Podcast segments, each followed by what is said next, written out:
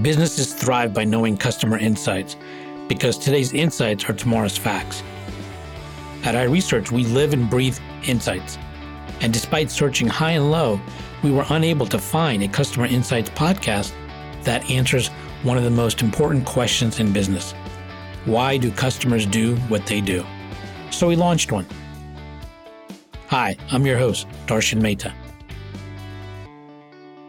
I'm looking forward to talking to the experience maker, as he's known. His name is Dan Gingiss, and he has been uh, in the industry for 20 some years, has worked at McDonald's, Discover, Humana, and a couple other companies. Welcome, Dan. How are you? I'm doing great. Very excited to be here and looking forward to the conversation.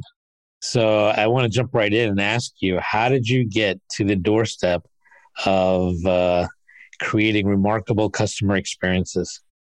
Well, I started, as you mentioned, uh, in corporate America, spending 20 years mostly as a marketer. And uh, I like to joke today that if I never have to create another marketing campaign, it'll be too soon. Uh, because I discovered that creating remarkable experiences was just better marketing. It got it gets customers to speak on our behalf, to write positive reviews, to tell their friends, give us referrals. And that is so much more credible and powerful than any marketing that a brand can put together. So I like to say I live at the intersection of CX and marketing, and it's a pretty fun place to be. And what uh, happened throughout your career that actually brought you to this? Because as you said, you were doing traditional marketing stuff, and then you realized, hey, this is just so much better. So, are there some pivotal moments or aha uh, events that uh, you know brought you to this level of uh, you know belief and understanding? Yeah, there were really uh, two things that happened, uh, both at Discover. My last role at Discover, the last three years I was there out of about 10, I was the head of digital customer experience and social media. Now, what's funny about that title is that prior to having that role, I had never had a role in digital customer experience or in social media. So, in being recruited to that role by the chief digital officer, he took me out to lunch and I said, Listen, man, I'm really honored, but you got to help me out here. I have no idea why you selected me for this role. Like, it doesn't make any sense to me. And he said, The reason I want you in this role is because I've noticed that in every business meeting, you're wearing the customer hat you are always trying to solve business problems through the lens of the customer. And this is back in you know 2013 he's like i i think we're going to need to do that in digital and i want you to come do that with me. And um, I, mind blown right? I, he figured something out about me that i didn't know about myself. But as soon as he said it i was like yeah you're right. That is kind of how i think about business problems. And so i got into that role and i started realizing the really the power that I felt when I could make these little changes on the website and have huge impact. You know, I could reduce customer phone calls by the thousands just by making something easier to find on the homepage. Really? You know, amazing just, you know, improvements to the user experience and the customer experience we saw customer satisfaction go up. Um, we won the JD Power Award for the first time while I was running the website. So it just, I was sold. I was absolutely hooked. I also loved what I was doing. Now, the second piece was that the same boss also encouraged me to get out and start speaking at conferences, uh, which I had never done before. And he said, I want you to, you know, wear your Discover logo, you know, loud and proud and go out and, and show the world what we're doing here. And I remember having to beg my way onto my first stage in a big panel of people and, you know, please just include me. And then, okay, fine. And then after a while, they would ask me to be on panels. And then I had to beg my way onto my first, you know, solo presentation. And then after a while, they would ask me to do solo presentations. And so, fast forward to 2019, when I finally decided to start my own business, here I am. I'm a, a customer experience keynote speaker. I've actually been speaking for eight years as of 2019. I just was doing it as part of my job. Mm. And now I do it because it's what I absolutely love to do. And it is my job. Uh, so that role, I think, really shaped who I am, who I became, and really the passion that I have for for both customer experience and, frankly, for speaking too. Interesting. I hope you're still talking to this uh, ex boss of yours. I am. I am. He's a good guy, and uh, I, I definitely appreciate him. So once you had this revelation, I'm wondering if you can kind of go back in time and kind of dissect what made you always kind of speak on the customer's behalf. I mean, you know, what was inside of you driving you, or what maybe even though you didn't know at the time until you know your boss gave you this revelation, if you kind of go back and say, hey, you know, this is why I always did this. You know, it's interesting. I've I've told that story a couple times. No one's ever asked me that follow up question. I think that is a really really good question. I would say that a lot of I think a lot of customer experience comes from some of the stuff that we learned in kindergarten you know treat other people like you want to be treated and and you know be nice to others and all that sort of thing so i think a lot of it kind of is inherent and it just is kind of how you were brought up and the values that you place on how you treat other people i remember my first job out of college I was in the uh, product marketing area and I ran a, a, bunch of product lines for a collectibles company. Um, plates, dolls, figurines, that sort of thing. And right around Christmas time, a phone call got to my desk. I have no idea how. It was supposed to go to customer service, but it came to me. And it was this distraught grandmother who was all upset because she had ordered a product. It wasn't there. December 23rd, Christmas was going to be ruined for her granddaughter. And I didn't have access to her account. I wasn't in customer service. I didn't know what to do. So I just kind of did what came naturally to me. I said, All right, ma'am, let me take down your name and your information and the product. And here's what I'm going to promise you Christmas is not going to be ruined on my account. And she said, Thank you so much. You're the best. Goodbye. And so I hung up the phone. I walked over to our warehouse. I grabbed one of the items she was looking for off the shelf. I brought it over to the packaging area and I carefully packaged it up with the peanuts and all this, sealed it. I personally brought it over to the FedEx station and made sure the label was printed for overnight delivery on February 24th, and I shipped it out. Now, no one told me to do that. No one told me not to do it. I don't know whether I broke any company rules. I have no idea. I just did what I felt was the right thing to do for that customer. And so I think once I grew up in, in corporate America and started getting into you know bigger meetings that that impacted more than just one little old lady customer, I still I still felt the same way which was, you know, I don't want to take advantage of people. I understand that we need to make money, but can we make money and still treat our customers well? As can we do both? And those were the kinds of ways that I was thinking. Um, and luckily, Discover was a company that that really believed in that that that felt like you don't just make money on the backs of your customer. You you create a great experience for them. You you make you know you want them to be loyal and to come back for more and to tell their friends. And so of course we're a profit making company but we don't do it at the expense of our customers um, so that's kind of where I think it grew in me, and uh, and it's still how I look at problems today. I, I think that you can both make lots of money and provide amazing customer experiences at the same time. Mm-hmm. Are there certain um, core attributes or characteristics that you think people need to be able to really create uh, we're not talking about just customer experience. We're talking about remarkable customer experiences, right? So, well, there's certain, you know, you've seen certain patterns or core traits that you think if people have this, chances are they're going to be really good at creating remarkable customer experiences. Well, I mean, there's some obvious ones like empathy and wanting to solve problems and, um, you know, being a good listener and that sort of thing. But the one to me that really stands out is just the power of observation. And I think actually, interestingly, Discover taught me this too, but for a completely different reason. You see, in the US, at least when I was there, it's, a, it's better now. Discover wasn't always accepted at every restaurant or every retailer. Some some companies just didn't take it. They took Visa, Mastercard, and sometimes Amex, but not Discover. And so I sort of trained myself before I walked into a restaurant or a store to look at the front door and look at those stickers on the on the window to see whether they accepted Discover or not. Because I didn't want to pull out the card and have them tell me they didn't, you know, accept it. And every once in a while, I was known, you know, if there was a restaurant next door that did take Discover, I'd go to the restaurant next door. Well, I think that power of observation over time extended to I now just pay more attention to the experiences that I have as a consumer. I look at signs. I read every sign. I look at every mailing and every legal disclaimer. Um, I pay attention to what employees are wearing and to whether they're smiling and to whether they look cleanly. And, you know, I look at presentation of products or food or whatever it is. I'm just more observant. And when you observe, you see like a lot. And a funny story I, I went out to lunch with a, a buddy before the pandemic and we both we sat down in this booth.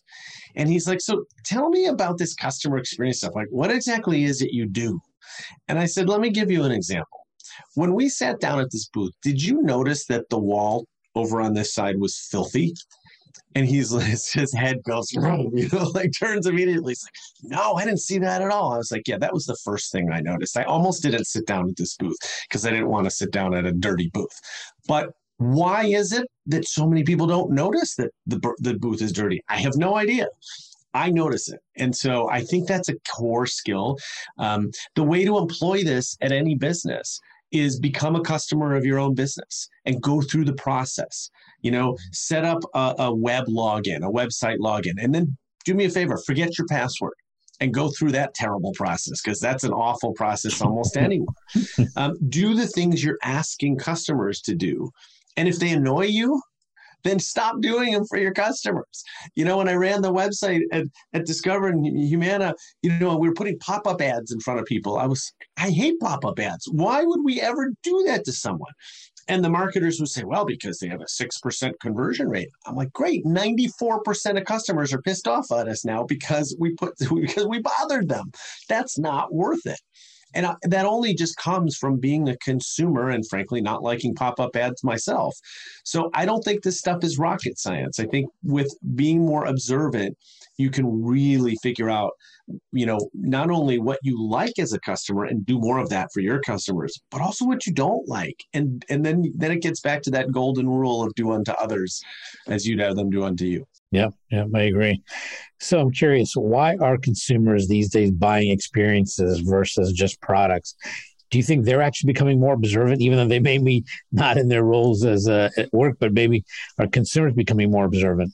Yeah, I think so. And I believe that um, I believe that the younger generations pushed this forward a little faster. I think millennials started it and, and then and Gen Z has really picked it up. But also millennials impacted the Gen Xers like me. We're, like, wait a minute, we like these experiences too. We'd like some of this. And I think today's consumer wants to have a relationship with the companies that they spend their hard-earned dollars at. And I don't think that's a lot to ask. They just they want uh, and a relationship is two ways. So they want to feel appreciated.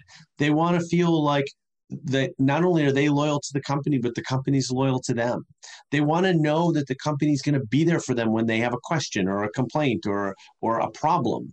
Um, or or heck, when there's a pandemic and they really need something, they want to know that the, that that relationship is going to be strong. It's a kind of an emotional tie that I don't think uh, was a requirement in our parents' generation. It just wasn't how we thought of engaging. Even as a youngster, me, you know, I used to be a letter writer. And if I wanted to talk to a company, I would write them a letter. There was no social media. You didn't you didn't call customer service to, to give them a compliment. And so you'd write a letter. Today, it's so much easier to have a relationship with a brand. And the question is, does the brand want to have a relationship back with their own customers? So, what are three misunderstandings or misperceptions uh, many companies have when it comes to creating remarkable customer experiences? Well, um, what are three misconceptions? Well, I think first of all is uh, the inverse of what I said before is that too many executives are not customers of their own company, or even worse, they're VIP customers. This happens all the time where if the CEO has a customer service question, they pick up the red phone on the desk and they get to go right to a supervisor. Why would you ever do that? Then you have no idea how normal customers are treated. So that I think is is a big issue. Um, I think that too many companies are competing on either price or product. And and today competing on price has become a loser's game. You just have to go ask the gas station that has the you know their competitor across the street. Uh, they can't keep bringing down the price of gas by a penny, or they're going to give it away for free. And competing on product or service has become almost impossible because everything's copyable. You think about one of the most influential and innovative brands of our generation, Uber, completely upended an industry. And now today you get into a car and you can't tell the difference between an Uber or a Lyft. And chances are it's both because the driver's working for both companies. So now there's no product differentiation. That's difficult. If that can happen in a in one of the most innovative companies in the world, it can certainly happen to your company viewer or listener.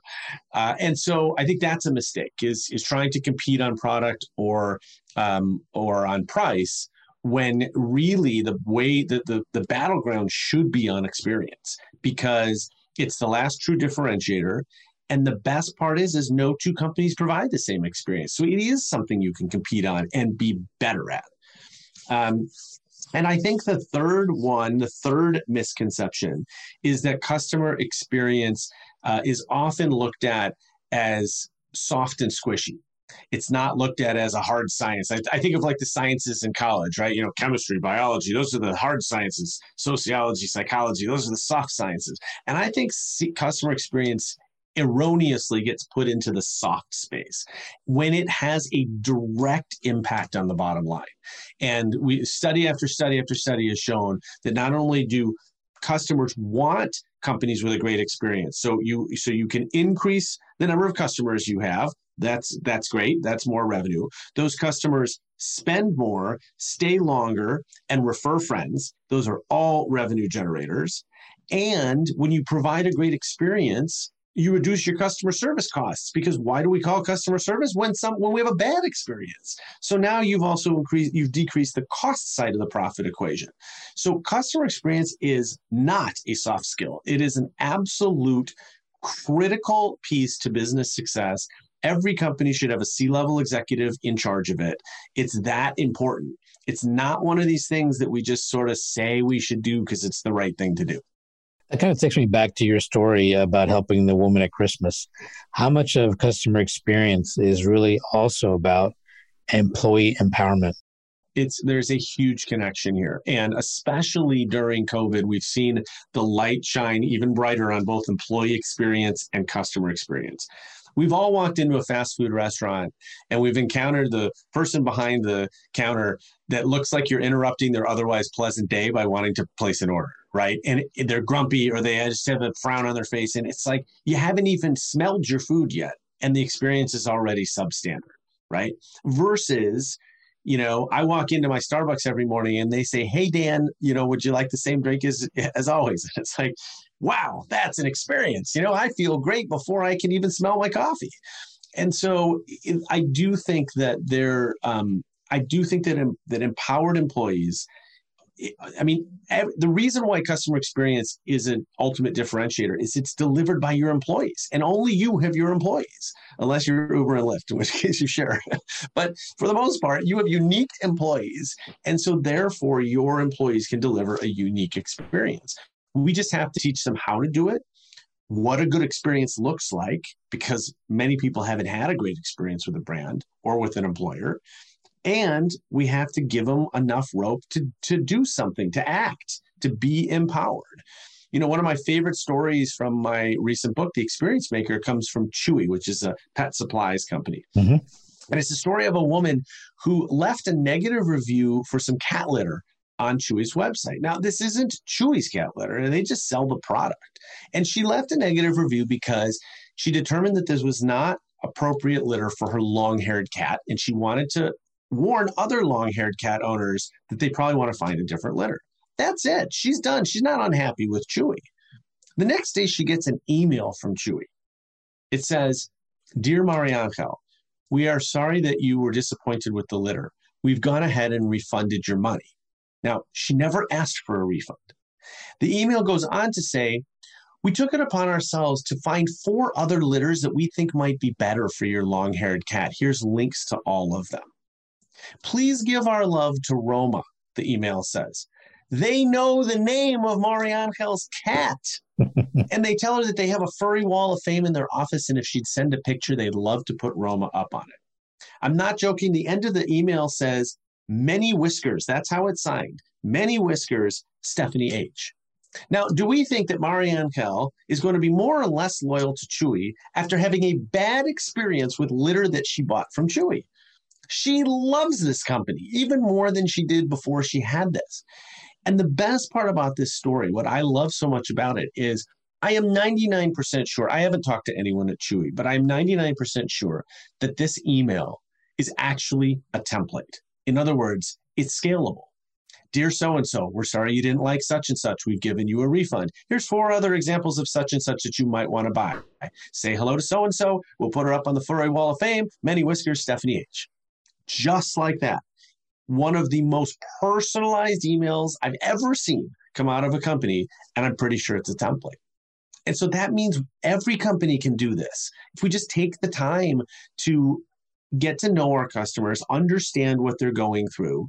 You know, how many times have you left a review on a site and had a company say anything to you, positive or negative, let alone come out and say we're going to give you a refund because we did, we didn't like that you had a bad experience with this product. So that's the difference between companies that have literally endless loyalty with their customers and companies that are still struggling to get that. Mm-hmm.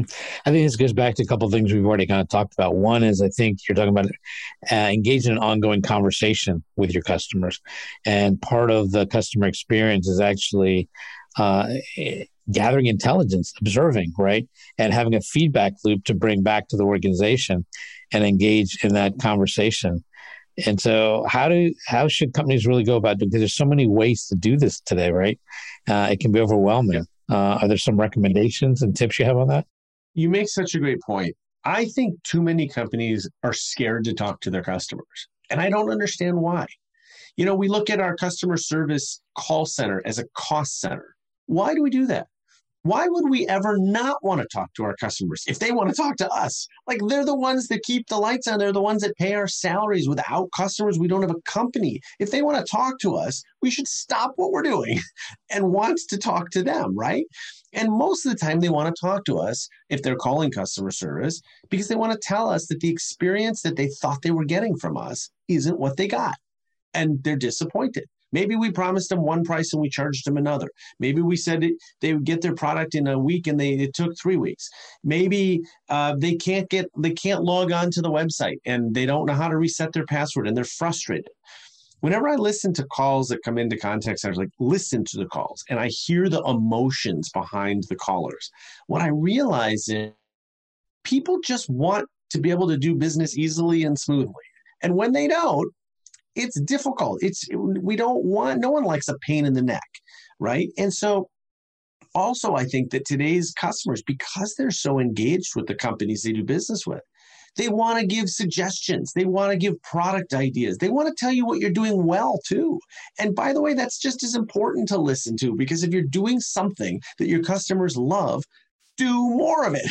you know, again, I don't think this is rocket science. So I say take every opportunity you can to talk to customers.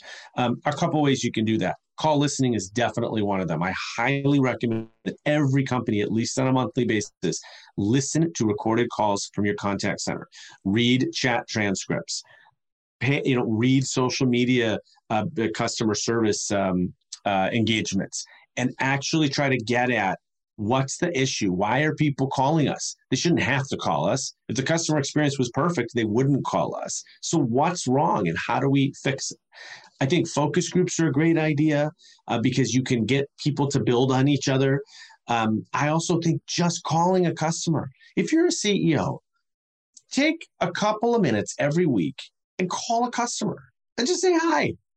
You know, my dad was the was the CEO of uh, of a smallish size business, and uh, it, it was it started in Chicago. It grew nationwide. It doesn't exist anymore, but he used to intentionally turn off the switchboard at the front of the corp of the headquarters so that the phone calls to him would go right to him and he'd pick up the phone and people were shocked that the CEO was picking up the phone but he's like this was my best intelligence because I got to talk to real customers. No one else was filtering it for me. No one else was telling me what they thought I wanted to hear.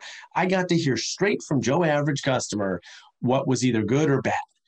And he learned so much from that. And I think again, if everybody if every company kind of took that approach, when's the last time you actually spoke using words to a customer? How long has it been?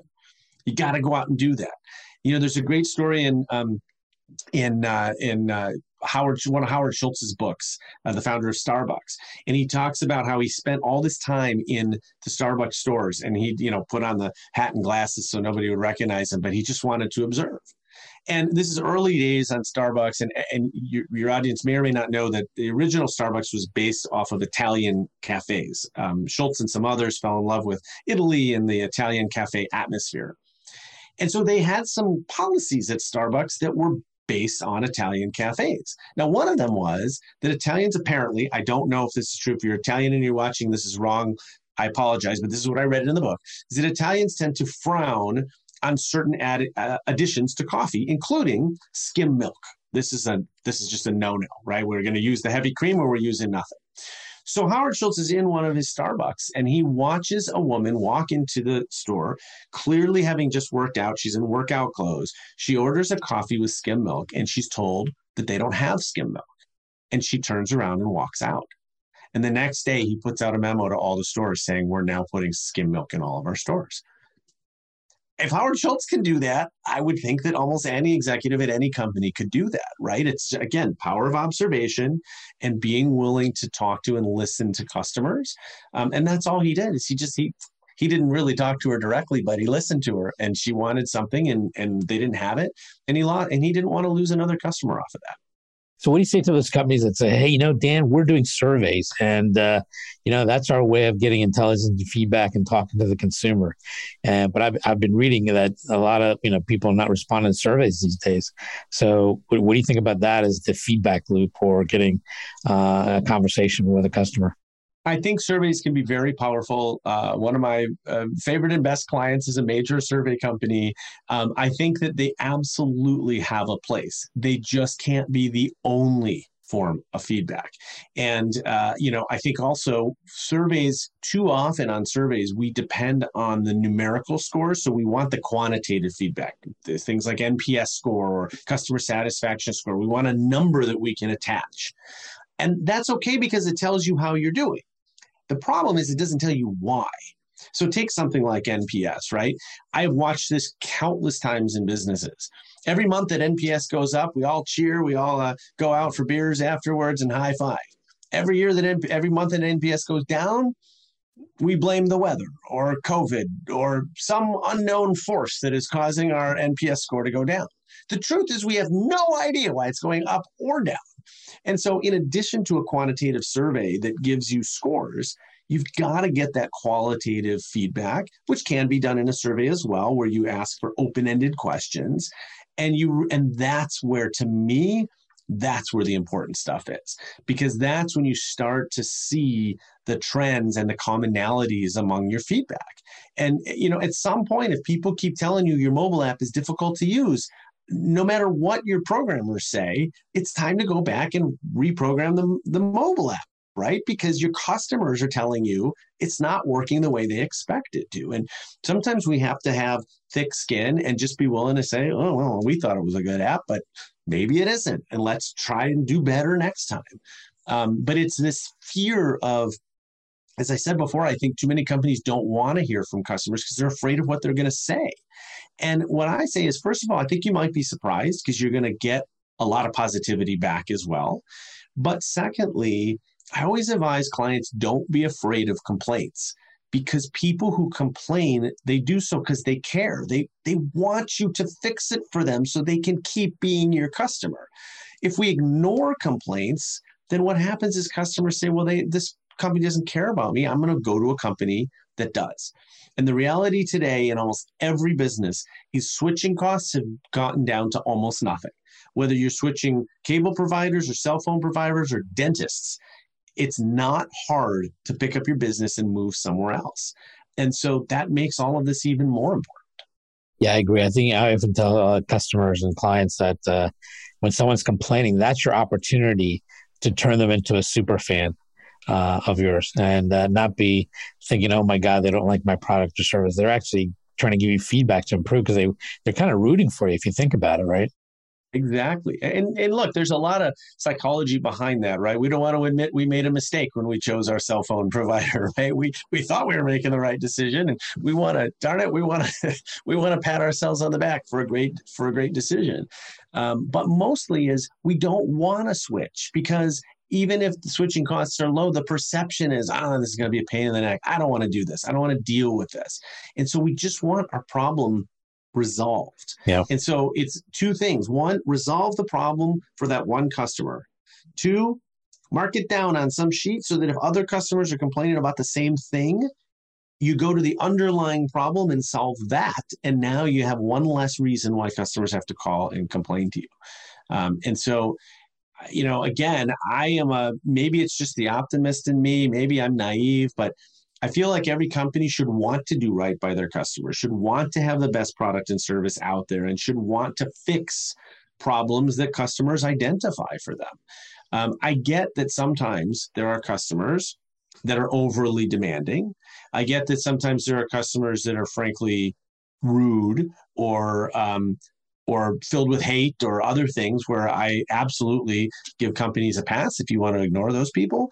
Um, but most customers aren't. And most customers, even when they're complaining, it's coming from the right place, which, as you say, is, you know, fix it for me so I can become your advocate.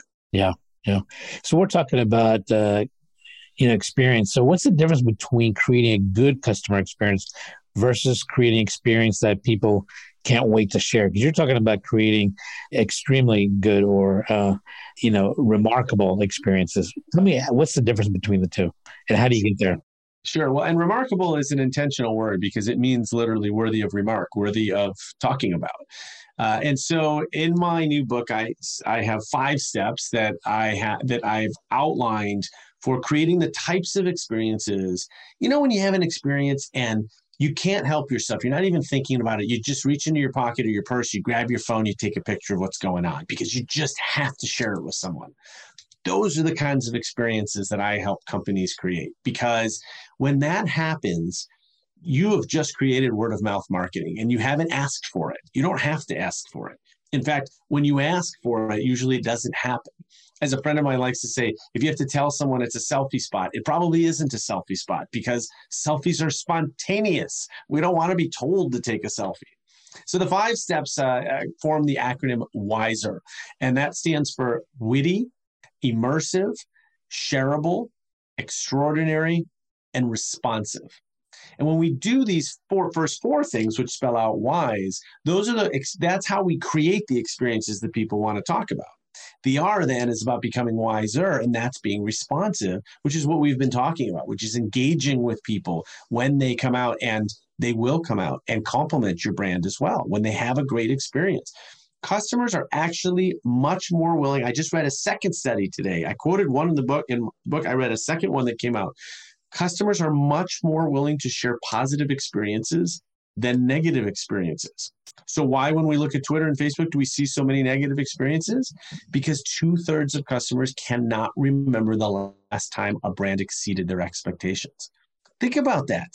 Two thirds of customers can't remember when they had a great experience with any brand. So, think about how much opportunity there is to be that company that creates the experience that's remarkable. And let me just hone in on one piece of wise of wiser for a moment, which is the extraordinary part. And this is kind of what you're getting at. Is extraordinary simply means a little bit better than ordinary. Mm-hmm. So we know that customers like to share positive experiences. It doesn't take a brain surgeon to know that they also like to share negative experiences. What they don't share are average experiences. Because what's the point of sharing them? Hey, let me tell you about the perfectly ordinary restaurant I went to last night. No one's ever said that. So the problem is, is that most experiences that we have are ordinary. They're average, they're plain, they're meh, as the millennials like to say. So all we have to do is be a little bit better than that. And we go from ordinary to extraordinary. And the good news is, this doesn't have to cost a lot of money. This doesn't have to be operationally complex. This just means thinking a little bit differently. And in fact, the best way to do it is look how your competitor's doing it. Because, like, if you're in the banking industry, right, almost every bank does everything the same way. Why?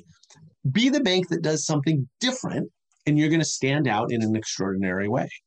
Um, also, I always recommend to people that if you want inspiration, do not look at your direct competitors. If you're a bank, the last place you're going to find inspiration is another bank.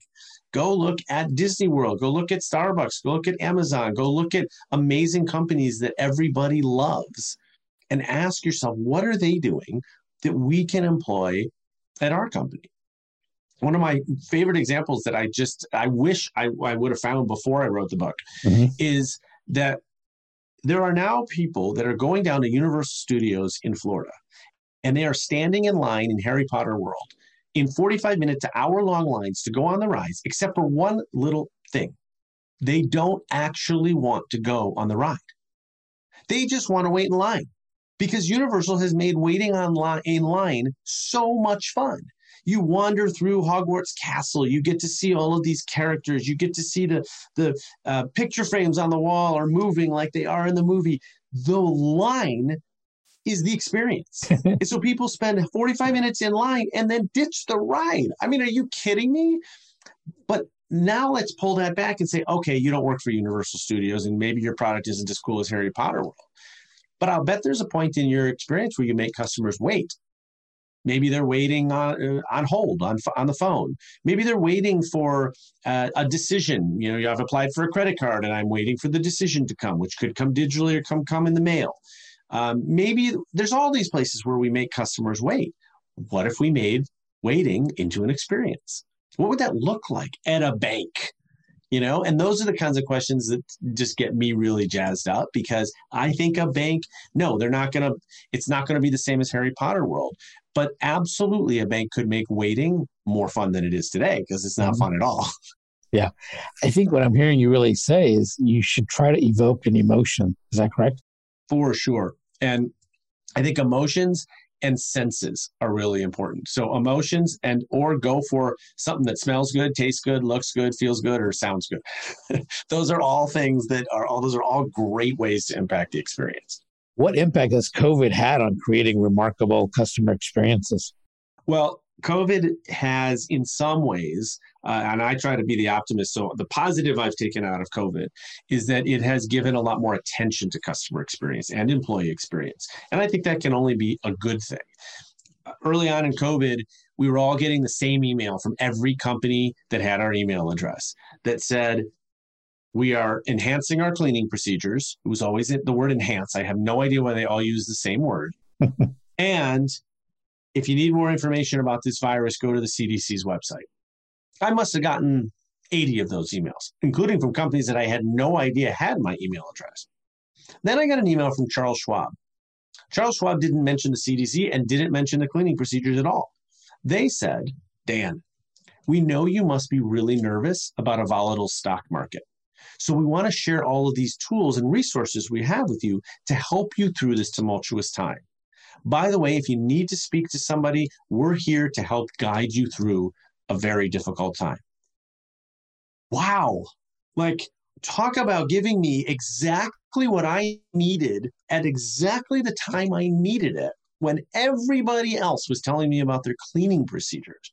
Do I, do am I more or less loyal to Schwab today, right? So I think that COVID has made things obviously has made things more difficult, but it's also provided new opportunities. And, and to me, what I know about Charles Schwab right now is that no matter how bad things get, they're there for me. They're a company that is going to be there for me. Whereas so many other companies, all I know is about their cleaning procedures. I don't know anything else. Right. And so my that is going to affect my thinking as I live the rest of my life and decide what brands I want to do business with. And that's why this stuff is really important is when you have an experience that is that is so profound, you don't ever forget it. And that's why there are so many brands that we have used our entire lives, right? Coke or Pepsi, McDonald's or Burger King. What you choose, it's like you can't ever move back, right? Um, and I, when I was in the credit card industry, I learned that that the vast majority of students get the their first credit card that they choose is based on the credit card their parents have. So there's actually multi generational loyalty. So now think about how important it is to get someone to have your credit card when you know even your kids are going to come along and follow them and you're going to have multiple generations of loyalty this stuff is really really impactful you know it's interesting uh, it made me think of this uh, in our conversation here is that as you do these experiences, remarkable experiences, what you're also doing is laying the foundation of trust in a relationship between the brand and the customer. And that is something that once established is hard to break unless you break that trust. Isn't that what you're really saying? Fantastic point. That's another huge element to to um, loyalty is trust, and uh, and I think you know we think about that from oftentimes we think about that in terms of privacy, in terms of data security, in terms of financial security. But it can also come in lots of other things, right? It can come that we, you know, whenever we go to a restaurant, you know, we trust that they're serving us you know that the people in the back that we can't see you know have clean hands and are you know using fresh ingredients and you know all that sort of stuff. There is an inherent amount of trust that's built in. Um, but you're right that's a key. Just like any relationship just like a personal relationship trust is so important. It's also very important in relationships with companies. Mm-hmm. mm-hmm. so what do you see in the future with remarkable experiences in a world of augmented reality? So augmented reality I think is super cool. I got to use it um, last year. I did a lot of work on my house, as a lot of people have done during COVID. And so it's the first time I really used it as a consumer where I wasn't just playing around or testing something out. And so I got, um, I did uh, got some new uh, wood floors. I also got new carpeting and I got new paint. And on all of those, I used apps that allowed me to play around with, oh, what if I use this color paint with this color floor? And what if I put the rug here and the rug?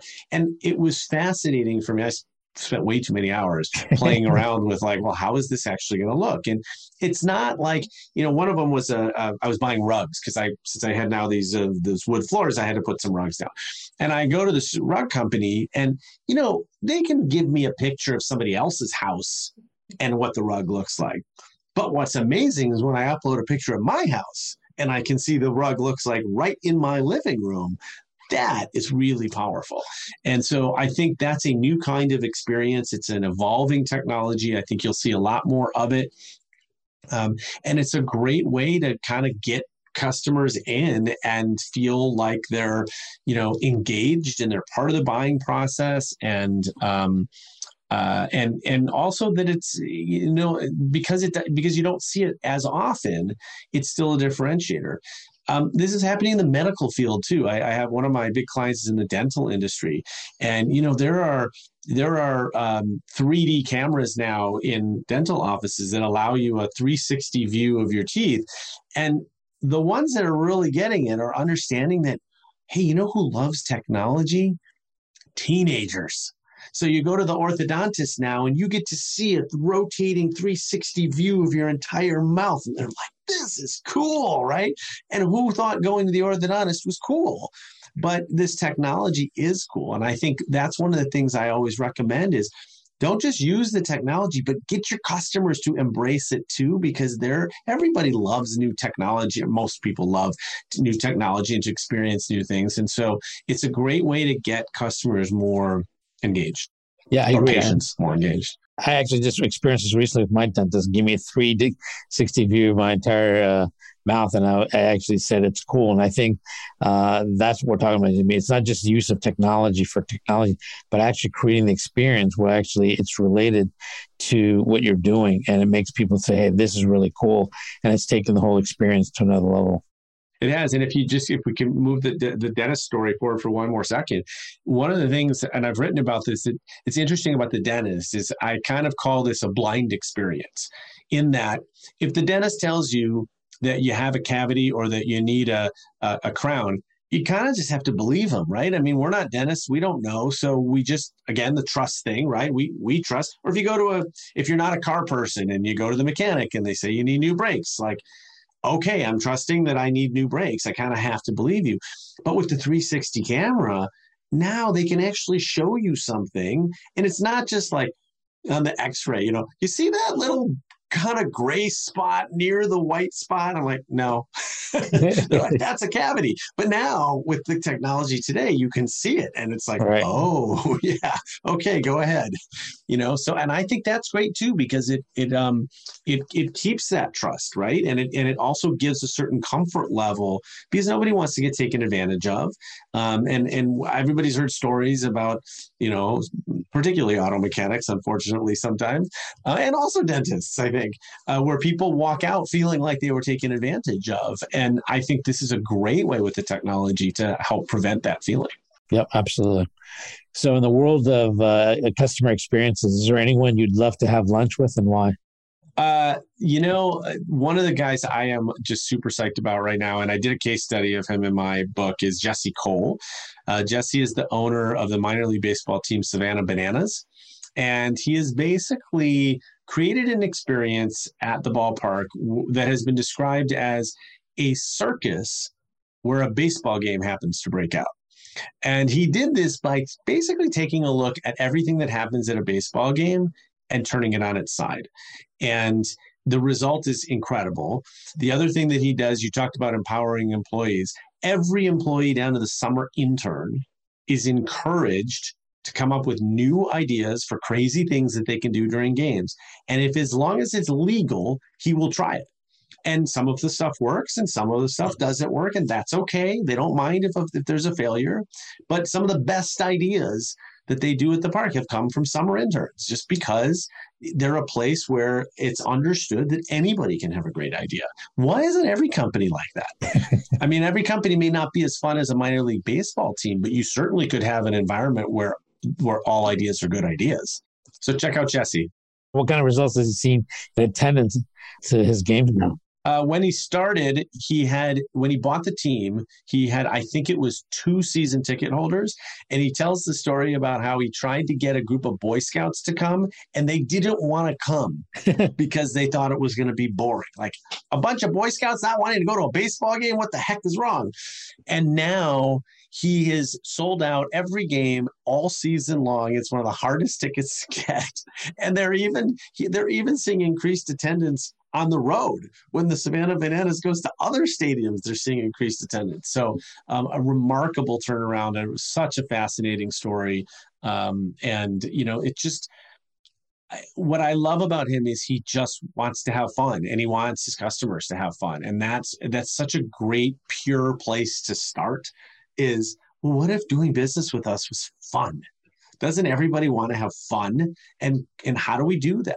And I will argue just because you're a bank, just because you're a lawyer, just because you're an orthodontist, it doesn't mean you can't have fun. You know, my daughter comes back from the orthodontist and she's got, you know, the different color rubber bands on her teeth. You know, she's chosen all of the colors. That's fun. That wasn't a choice when I was a kid. That's a great example of instilling some fun into something that, you know, isn't really thought of as being fun. Um, Starbucks, you go through the drive through line, and if you have a dog in the car, they ask you if you want a pup cup, or sometimes called a puppuccino, which is just a little cup filled with whipped cream that pretty much every dog loves. And not only that, but the the woman or man at the drive through loves to watch your your pup licking the, the whipped cream because it's so cute. So there's just like this bilateral great experience and connection moment just because they're willing to give away a little bit of free whipped cream these are great, remarkable examples of creating a remarkable experience. But more than that, I think what you've shown is that it can really result in remarkable outcomes, right? Like for the the baseball team. I mean, I think that's really amazing, and I think that's Absolutely. a great story. And it's it's not only uh, helping them in their hometown, but also in the away games as well. So I think that's a great story. Well, Dan, I want to thank you very much for uh, this conversation. I really enjoyed it, and I learned a lot, and uh, I appreciate it very much. Thank you very much. Well, thank you. It's an honor to be here. I uh, appreciate you having me. Getting to AHA was brought to you by iResearch. To find out more about us, head to iResearch.com and make sure to search for Getting to AHA in Apple Podcasts, Spotify, and anywhere else podcasts are found. And don't forget to click follow to ensure you don't miss any future episodes. Thank you for listening.